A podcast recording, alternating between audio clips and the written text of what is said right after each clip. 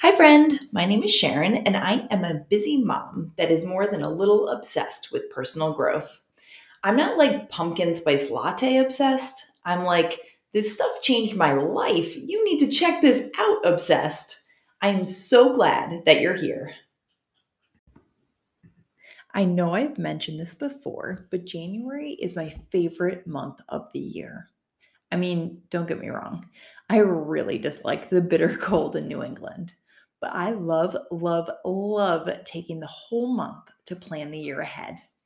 There's just something so motivating and inspiring about having a whole 12 month stretch ahead of you to dream up whatever you want to do.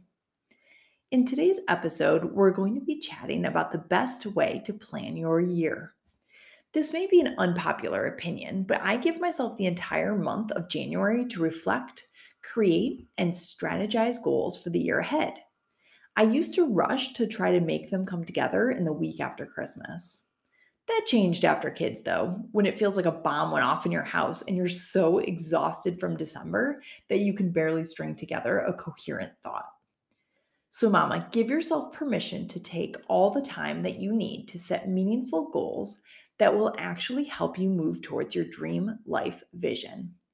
Gone are the days of picking an arbitrary goal just so you don't feel like a slacker on New Year's Eve. No more, I'm going to lose 10 pounds this year, or I'm going to yell at my kids less. None of those are going to move you towards your dream life vision. So we need to dig deeper than that. Let's do this. My first step when planning for the year ahead is to do an annual review. We talked about this extensively back in episode 26. If you miss that, you're going to want to hit pause and check that out first. Basically, an annual review is the time I set aside in December to reflect on the previous year. I do a four step process broken up over the course of the month. I complete a time log, a calendar review, answer personal reflection questions, and do a business review. The annual review is important because it helps you examine where you are coming from. Was last year awesome?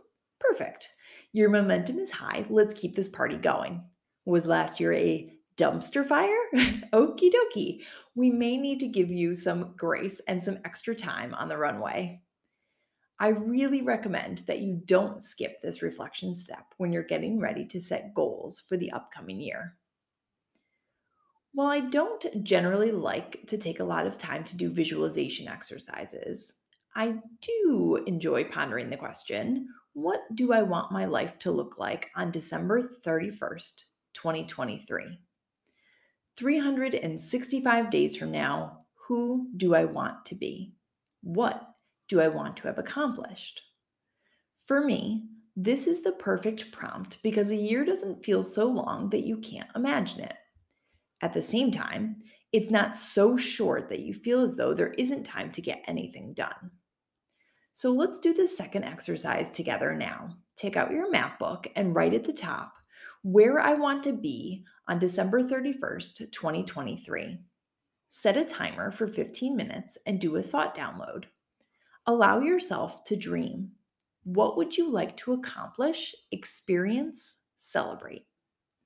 Here is my list. By the end of 2023, I would like to have held my published book in my hands, had my first six figure year ever, go on a winter retreat to somewhere warm, relaxing vacation in Maine with my family, 50% of the way towards our financial goal of a down payment for a lake house, hire an assistant in my photography business, complete 200 rides on the Peloton. Even just writing these things gets me excited for the new year. Now, it's important that you don't stop the process here. These aren't goals, these are end results. They are the end results from the goals that you set. This is just the dream stage that you're in right now, where you begin to see what's possible. We'll get into setting the actual yearly goals in the next step. All right, step three creating your yearly goals. Two steps later, and it's finally time to think about your yearly goals. Are you beginning to see why it takes me the entire month of January to do this process? I first shared about how I set yearly goals using Power Sheets back in episode 25. If you've never used Power Sheets before, I definitely recommend them. I love the process that it walks you through, complete with videos. A lot of the content overlaps with my own process here, so it's not something you must invest in. However, if you are a structured person, this may be helpful for you. At this point, I take my end of 2023 dream list and begin to turn the end results into action steps. What do I need to do to make sure that I'm holding a published book in my hand by December 2023? Well, I need to write the dang book.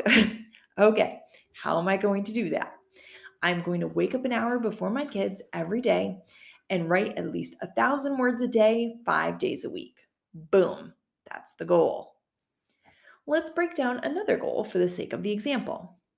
One of our financial goals this year is to save up 50% of a down payment for our future lake house. We're estimating 50% to be about $40,000. That's a decent amount of money. Now it's time to brainstorm. What could I do to make sure that we are bringing home an extra $40,000? Well, my husband is a teacher, so it's highly unlikely that he'll be getting a $40,000 bonus this year. That means I will have to plan to make that happen with my businesses. I will need to create some passive income streams to bring in some additional cash flow. This will turn into the goal.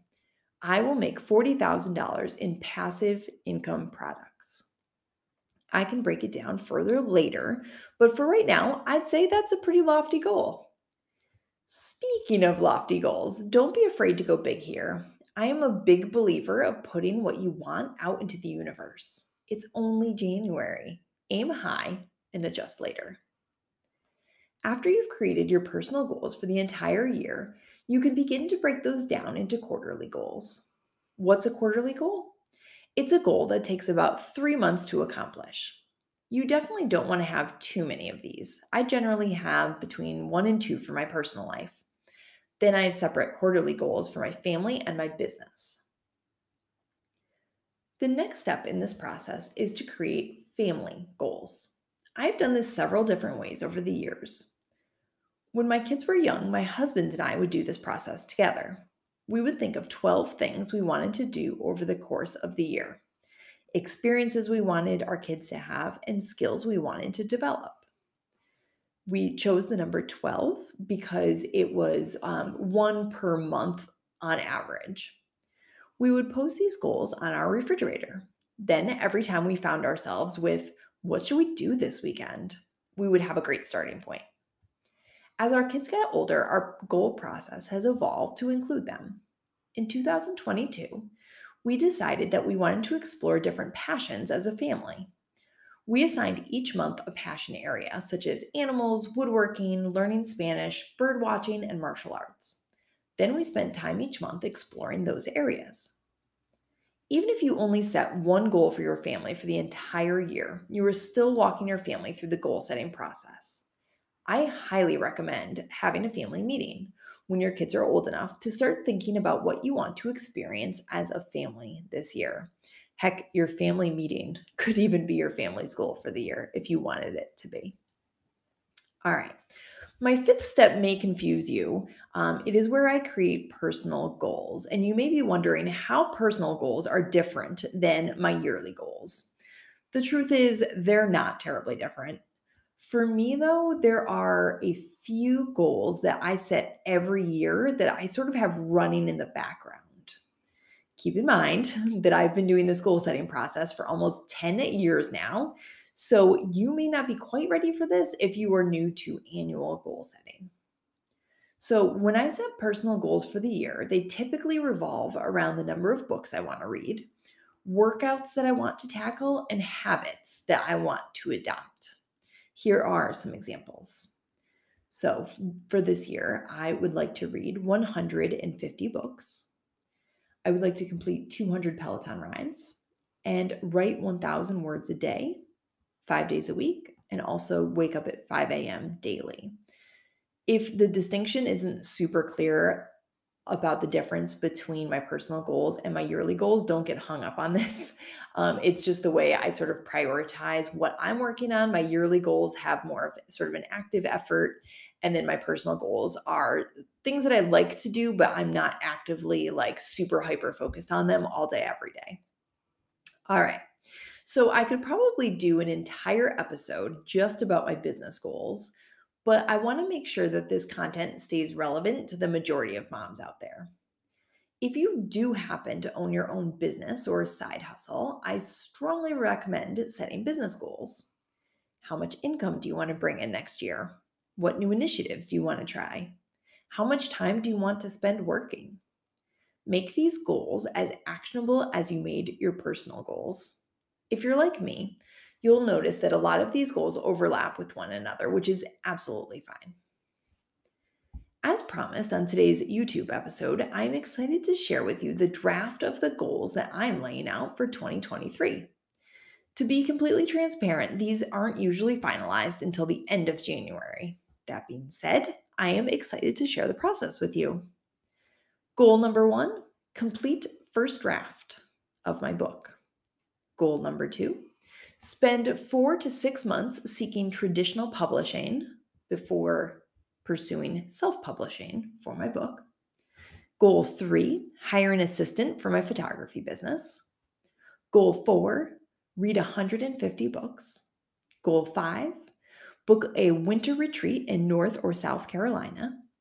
And goal six save 50% of our down payment for our lake house. Again, these aren't all my goals for 2023. You might notice too that some of the goals are going to be faster to accomplish than others. For example, my goal of completing the first draft of my book will probably be done within the first few weeks of 2023. But reading 150 books probably won't happen until December. It's absolutely okay to have goals with different time frames. Actually, for motivation's sake, I think it's almost better to have various long term and short term goals so that you keep your momentum up. Whatever goals you decide to set, make sure they are actionable. You should be able to look at your goal list and know whether or not you've achieved your goal. If you're not sure, make it more specific. For example, if your goal is feel confident in my skin, decide what that means. I would encourage you to attach that to an action, like I will work out Monday through Friday for 30 minutes a day. When you look at that goal at the end of the year, you will confidently be able to say that you did it or you didn't do it. Finally, make sure your goals excite you. If they don't, go back to the drawing board, dream bigger. Think about December 2023. What would make it the best year yet? Push yourself. And remember, you can always reach out if you need support creating goals that light you up. All right, Mama, it's about that time. Let's make a plan. Take a moment to decide how you want your goal setting process to look this year. Pull out your calendar and set aside a few hours where you can do some purposeful goal setting. Even if you don't want to commit to following the whole process that I laid out for you this year, decide what might be the most effective for you. Then make a plan to make it happen. If you enjoyed this episode, be sure to subscribe on Spotify or YouTube so you don't miss next week's episode, which is all about my top five favorite personal growth books for busy moms. If you don't think you'll have a chance to dive into these books yourself, be sure to tune in to learn my biggest takeaways from each book. And of course, if you want to connect between episodes, be sure to give me a follow over on Instagram at Sharon Leger Coaching. I would love to support you on your personal growth journey. Finally, if you haven't already, be sure to check out my map book setup guide if you are looking for a fully customized system that will transform you from overwhelmed and reactive to proactive and on top of things. Check out the link in the show notes to your free setup guide that will take you 60 minutes or less to set up. Thank you so much for being here, Mama. Get back to doing your thing, rocking your world, and remember keep growing. Little eyes are watching.